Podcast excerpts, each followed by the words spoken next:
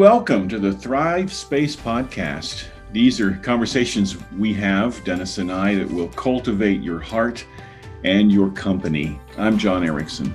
And I'm Dennis Humphrey. And every month we're going to be looking into the heart of the leader and talking through ideas and approaches that cultivate your effectiveness and your growth. If you uh, in your company want to flourish in the midst of ongoing challenges, this really is a good place for you to be right now. In each podcast, we're going to talk about some ideas, some perspectives, some stories and tools that come out of uh, the experiences John and I have had over the years and the guests we have join us along the way. And I think uh, you're going to find that you're going to be listening to leaders like yourself. So, we're here to cultivate your mind and your heart as you encounter the challenges you do every day of leading a business or a group of other leaders. So, if you'd like to dig deeper, you can find these episodes uh, over the course of the next months and more at uh, thrivespacepodcast.com.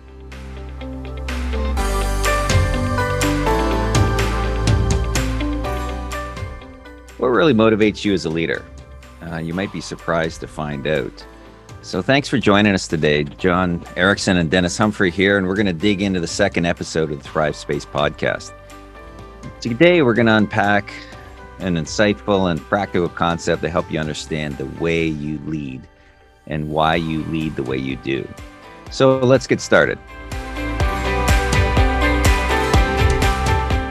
So, Dennis and I, for the last number of years, have been working with a, uh, a smaller family run business. Uh, father, uh, mother, son, and son's friends are all running a, a, business that has the potential, really, as it grows out, of being more than a $10 million business in the field that they're working in. They, they have clients that are that are $100 million companies and more, doing a, a really important work for them uh, that's important for their businesses. And this little company uh, really has the potential to grow.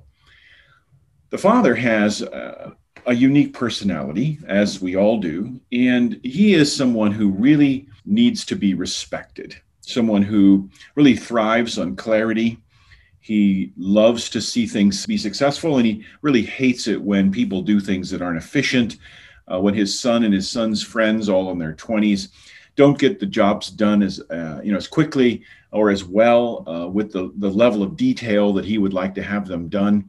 And so when he interacts with them and uh, with his son and with his wife, you know, it really can come across in a way that even can be abrasive. It can be even offensive sometimes if you listen to it. And I know that's not his heart. I know he doesn't want to be that way, but he really has a desire for his company to succeed. And yet at the same time, through the way he interacts and communicates and his expectations of his wife and of his son and his son's friends in this company, he really has plateaued a company that could be more than a $10 million business into one that might be a tenth of that. And we really have been working with him to figure out and help him understand why he behaves that way, why he interacts that way, why he uh, communicates the way he does, because he has created a culture that is not allowing his company to grow this whole idea of how powerful it is that leaders understand the kind of culture they build based on their behavior is really a, a big part of what it means to be a healthy leader. We talked about in our last podcast. Uh, there's a helpful idea here that comes uh, out of the, the leadership of uh, Carly Fiorina, who was the former CEO of Hewlett Packard, a, a presidential candidate actually a while ago, and a number of other leadership endeavors. I respect her and I really appreciate this uh, leadership framework that she talks about uh, in leadership. It's a square, a frame, it has four sides. And leadership really is built around these four sides. One, obviously, is our strategy and our goals. Uh, what is it that we want to achieve? How are we going to get that done? What steps we need to take to get there? The second part of the framework is our process and our structure. And this is about roles and responsibilities. Who's going to do what? What seats do they sit in? What jobs do they do? Who's accountable for every aspect of all the goals we have? The third frame of leadership is the metrics and the results. What gets measured is what gets done. So, how do we track it? How do we know that we're making progress? And then the fourth one, which is the one we want to focus on, is this idea of culture and behavior. So, strategy, goals, process and structure, metrics and results. And then the fourth side, culture and behavior. How you do the things you do is just as important as what you do.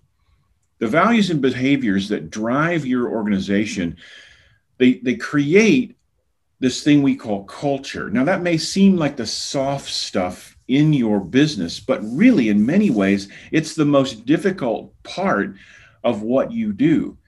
Culture and behavior are, quote unquote, the software of any organization or endeavor. And if it's not functioning well, if that software has bugs in it, or if it doesn't run and achieve what it needs to, the culture and behavior of your organization are going to create a situation where you, like this company we've been talking about, really causes you to plateau.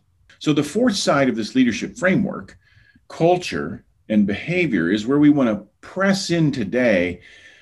Yes, it ties right into the health you have in your company, how healthy you are as a leader, and this concept of root motivations that we're going to be talking about today, what is it that really drives you as a person and as a leader? This is where this concept really bears fruit. So, Dennis, you know, we've been working with this idea of root motivations now for upwards of 30 years. We've seen it bear out in a number of different places. We've watched it and how it develops. We've written about it and and we've taught about it. We've brought it into almost every one of the contracts that we've had with companies. Talk a little bit about, in your from your perspective, what is this thing called root motivations? Sure, John. Thanks. And you know, this really is the, I guess you could say, the base software of an individual in some ways. This this idea that we are motivated not necessarily from a, a psychological perspective, but from, you might say, kind of from a being perspective. You know, we are wired in certain ways to respond in certain situations in certain ways. And so, how you respond, you know, how do you respond when your ideas or decisions are challenged? Or how do you respond uh, when things get stressful? Or how do you respond when you get rejected or told you're not welcome here? Uh, all of these things play into the root motivations. And so the root motivations are in uh, three categories that we've experienced and seen throughout the years. And the first category would be respect, the second category would be value, and the third would be approval.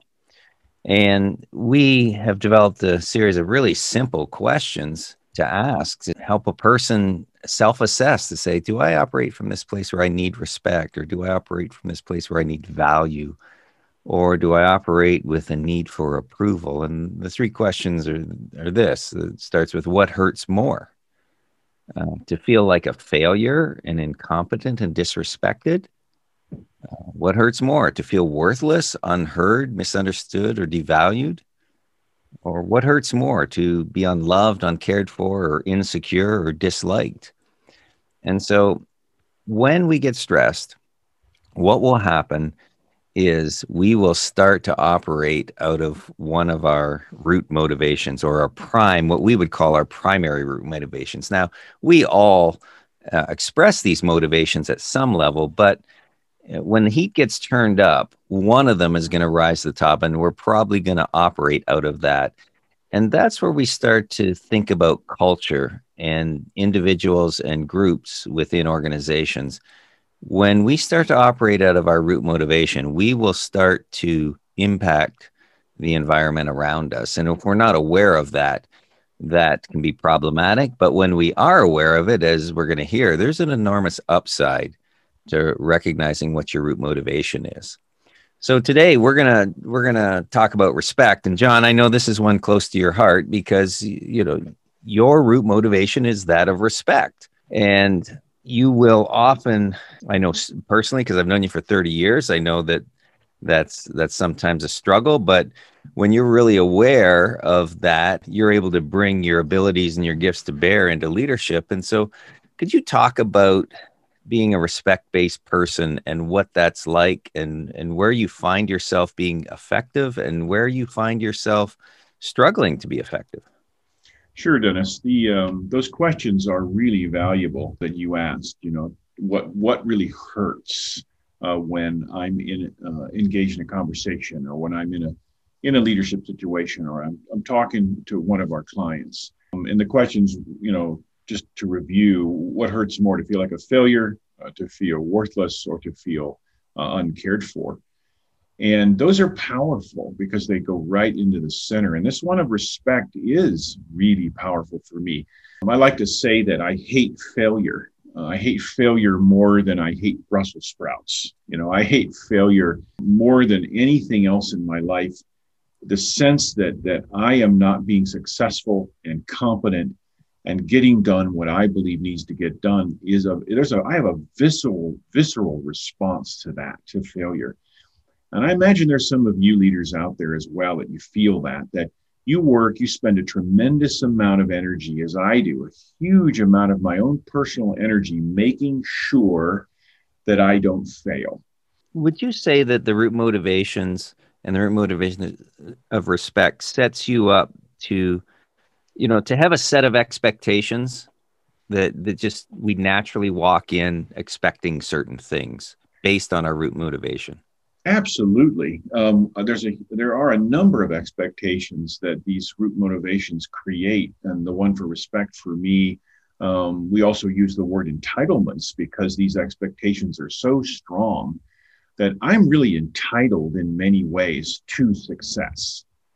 And when I don't have my entitlement met, I have a very strong emotional reaction to that. It changes how I speak to people and how I act around them and what I expect from them. I have a huge entitlement and expectation for clarity. I really don't like it when I don't have enough information. And there will be times, whether with my wife or with you or with, with clients or other people, I'll find myself continuing to ask question after question after question to, to even come sometimes push into uh, something that I don't understand because I don't have enough clarity. And that clarity is what allows me to be successful. Competence is another one. Man, I have a huge entitlement to be competent. I don't want to, to be caught flat footed uh, when it comes to knowing something I believe that I should know about a situation or, or about a client or about my wife or about one of my children or grandchildren. I really need to know what's going on so that I can get the respect that I am entitled to by being successful and competent. And that's really how that works for me. What happens to a respect-based person when when they're not able to achieve that or attain that? What what goes on inside of them? Well, because that entitlement is so powerful, that that need for respect is so strong that it really has an a visceral. I, I use that. It's palatable, emotional uh, sense of being out of control a sense that if I don't get this right, that my world's going to fall apart, that people are going to see me in a light that I don't want them to see me, um, that I'm going to I'm going to lose my ability, my, even even my value and my worth to a situation because of that. So there are there's a there's a deep, almost uncontrollable. Sometimes I use that word carefully. Emotional response to having the sense that someone doesn't respect me. And it's so powerful that that it, even I had to learn, and you and you know, knowing me as long as you have, that over the course of years, I've had to learn that I can determine whether or not I respect someone or someone respects me very quickly.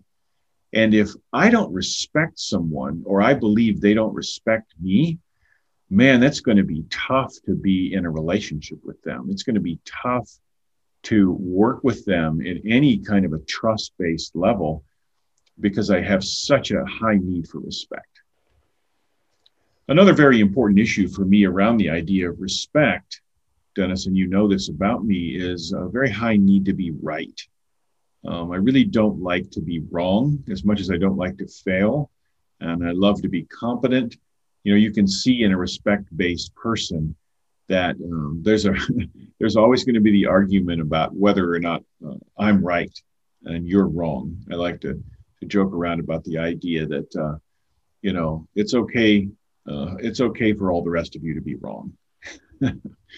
So that's an important part of the recognizing in my own life um, how my need for respect works out. Sure. So as we've been you've been sharing and you've been sharing a bit of the the dark side or the downside of the respect based motivation but it's it's not all downside there's actually a, a great upside to the respect based uh, individual and and and one of them I I know is is the ability to bring clarity and and wisdom around things. Because of their ability to drive for clarity they can kind of look at messy situations and bring picture into focus. Can you talk a little bit about that? What's it like for you when when you get a hold of that hey i don't need somebody's respect here. I'm not owed their respect. And when you're able to move into that space what's it like for you uh, to operate out of that space and and what do you see happening? Oh it's so powerful. You know dennis the the the, the upside of all of the three motivations is powerful. You know with respect the upside is wisdom. Wisdom is is the ability to speak truth to speak clarity to speak value to speak the competence that you know into someone's life or into a situation in a way that allows them to grow to move forward, to become who they need to be. And so, yes, my, my desire is to drop my entitlement to respect. When I sense it happening, when I sense that I'm, you know, that that that need to not fail is is really high, I recognize it and I say, okay, let's shift this. I can drop my entitlement to success here and I can focus on what the other person or the people around me need and I can bring wisdom. You're right. I can bring a sense of clarity. I, I happen to be very good at strategy and strategic planning because I do, I am able to take a huge amount of data and sort that and, and bring a sense of movement and clarity to that so that decisions, good decisions can be made. And so, yeah, there's a huge value for people who are in this, have this first root motivation, as long as they can take it and shift it around, focus it on other people, and help others through wisdom access the needs, access the, the resources that they need to succeed.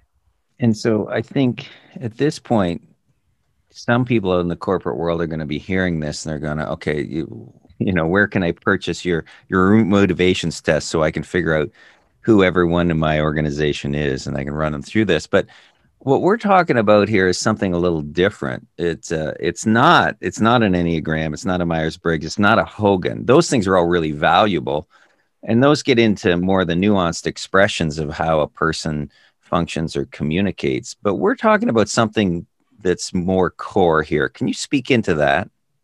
Yeah, there's a sense in which the root motivation is something that happens really almost innately inside you. I mean, I know this because I see it. I saw it in my own kids. I just saw it this past weekend. We had, for the first time since uh, this pandemic, uh, we've had our, our, whole family over for a meal without masks on. It was it was amazing and fun, but it was so interesting to watch my grandchildren and how they kind of operate. You know, kids often operate with no filter and, and so they'll say they'll say things that uh, that you know adults wouldn't say in polite company, as we say, because there's an innate you know i could just see their root motivations inside them and the way that they were kind of built or designed. Part of it's how they grow up but but also it's just kind of it's just from the from the smallest age i notice in children that there is something, some need, some entitlement they have that really that really motivates them. And so this is why we say that the root motivations in some ways are underneath your personality or your psychology and they bubble up through your personality. So someone who's respect based, like my version of respect based, uh, res- respect motivation, is uh, is going to be different. It's going to it's going to manifest itself in different ways. Um, I'm a big guy. I have a loud voice, so I'm going to be seen as more intimidating and more aggressive often by people, less safe often by people. As if I allow my my demand for clarity, my demand for success to become stronger than my wisdom. At the same time, you know, I can step into a room because of who I am and, and how I'm made and my uh, competence and my, my, my sense of confidence will often be what's needed to lead a situation that's, that's uh, maybe more confused than it needs to be. So I, I guess I'm, I guess what I'm saying is that the reason why this idea of root motivations is so powerful for us as, as we've been helping other leaders think about being healthy is because it really gets down into the very center of what drives you and it, it, allows you to see how even in these personality tests and the and these other ways of assessing your leadership skills it's going to it's going to color and, and it's going it's going to create a specific dynamics for you as you lead those out. So now as we've we dial down and we find out what our root motivation is and in the next upcoming podcasts we're going to talk about the other two but there's a real value in these in leadership and especially leading a team and in finding okay what's the what are the root motivations of the people that i'm leading?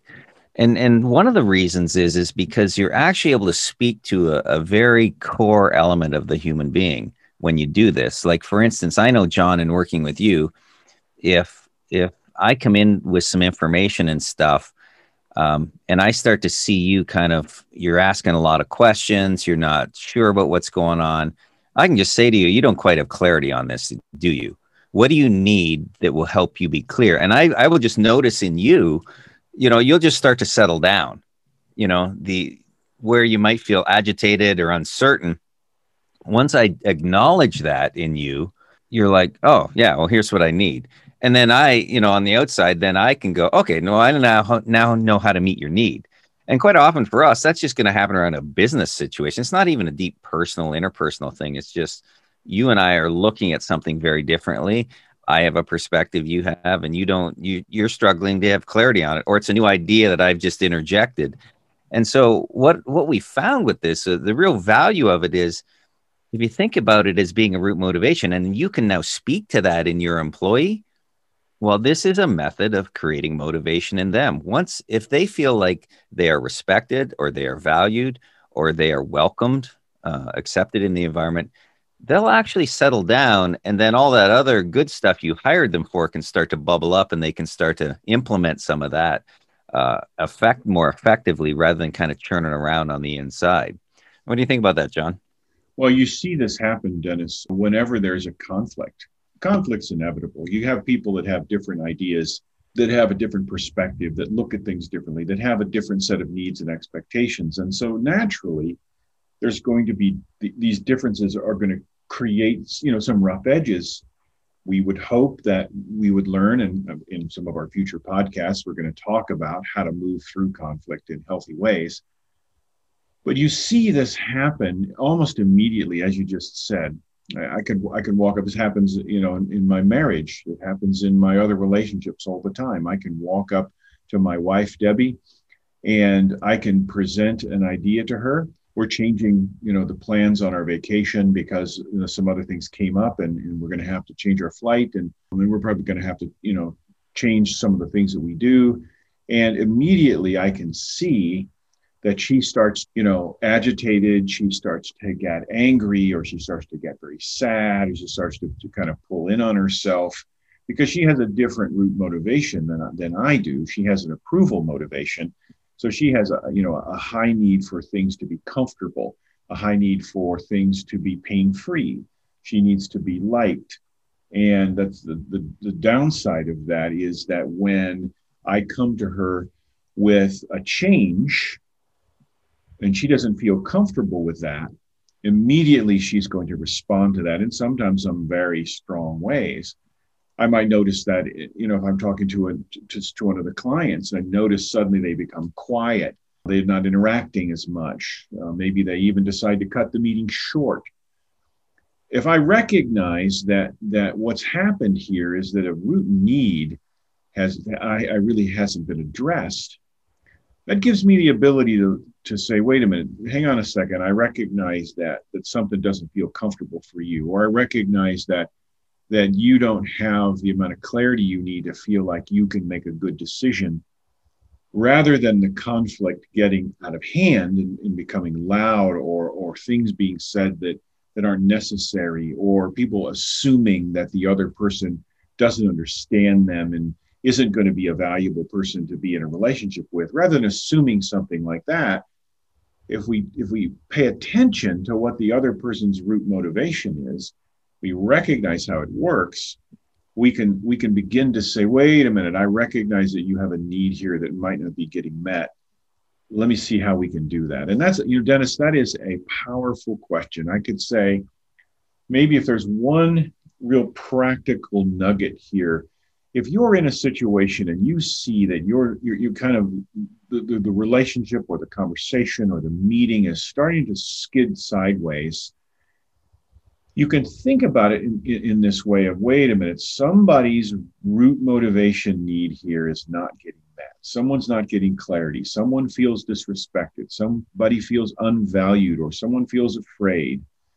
If you're paying attention to that you see it happening yourself you see it happening in them you can just simply ask a question hey can we pause here a second and may i just ask you what do you need right now what what do you need in this conversation for this to move in a direction that would be helpful for you. That's a powerful way to, to, to kind of lower the noise of something that's in conflict around this.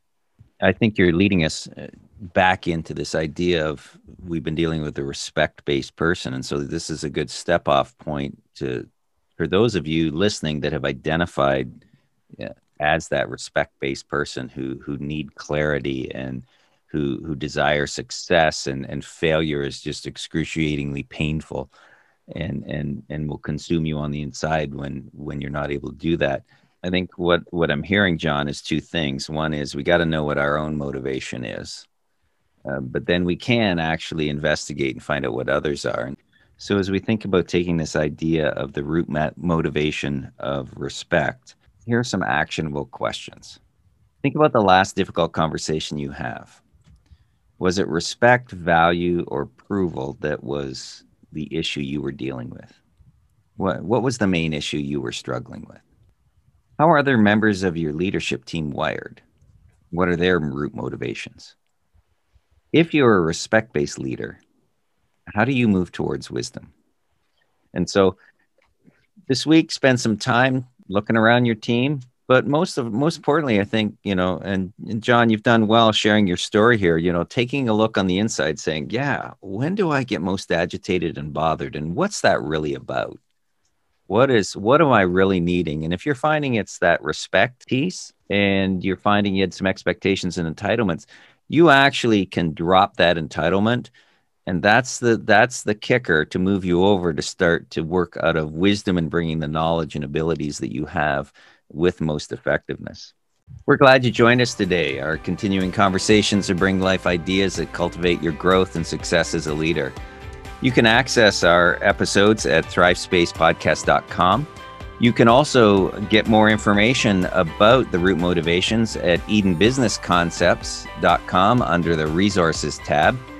Next month, uh, when we come back, we're going to bring in a guest and we're going to continue our conversation about root motivations and the need for value. So until then, I'm Dennis Humphrey. And I'm John Erickson. It's been wonderful to be with you today. Take care.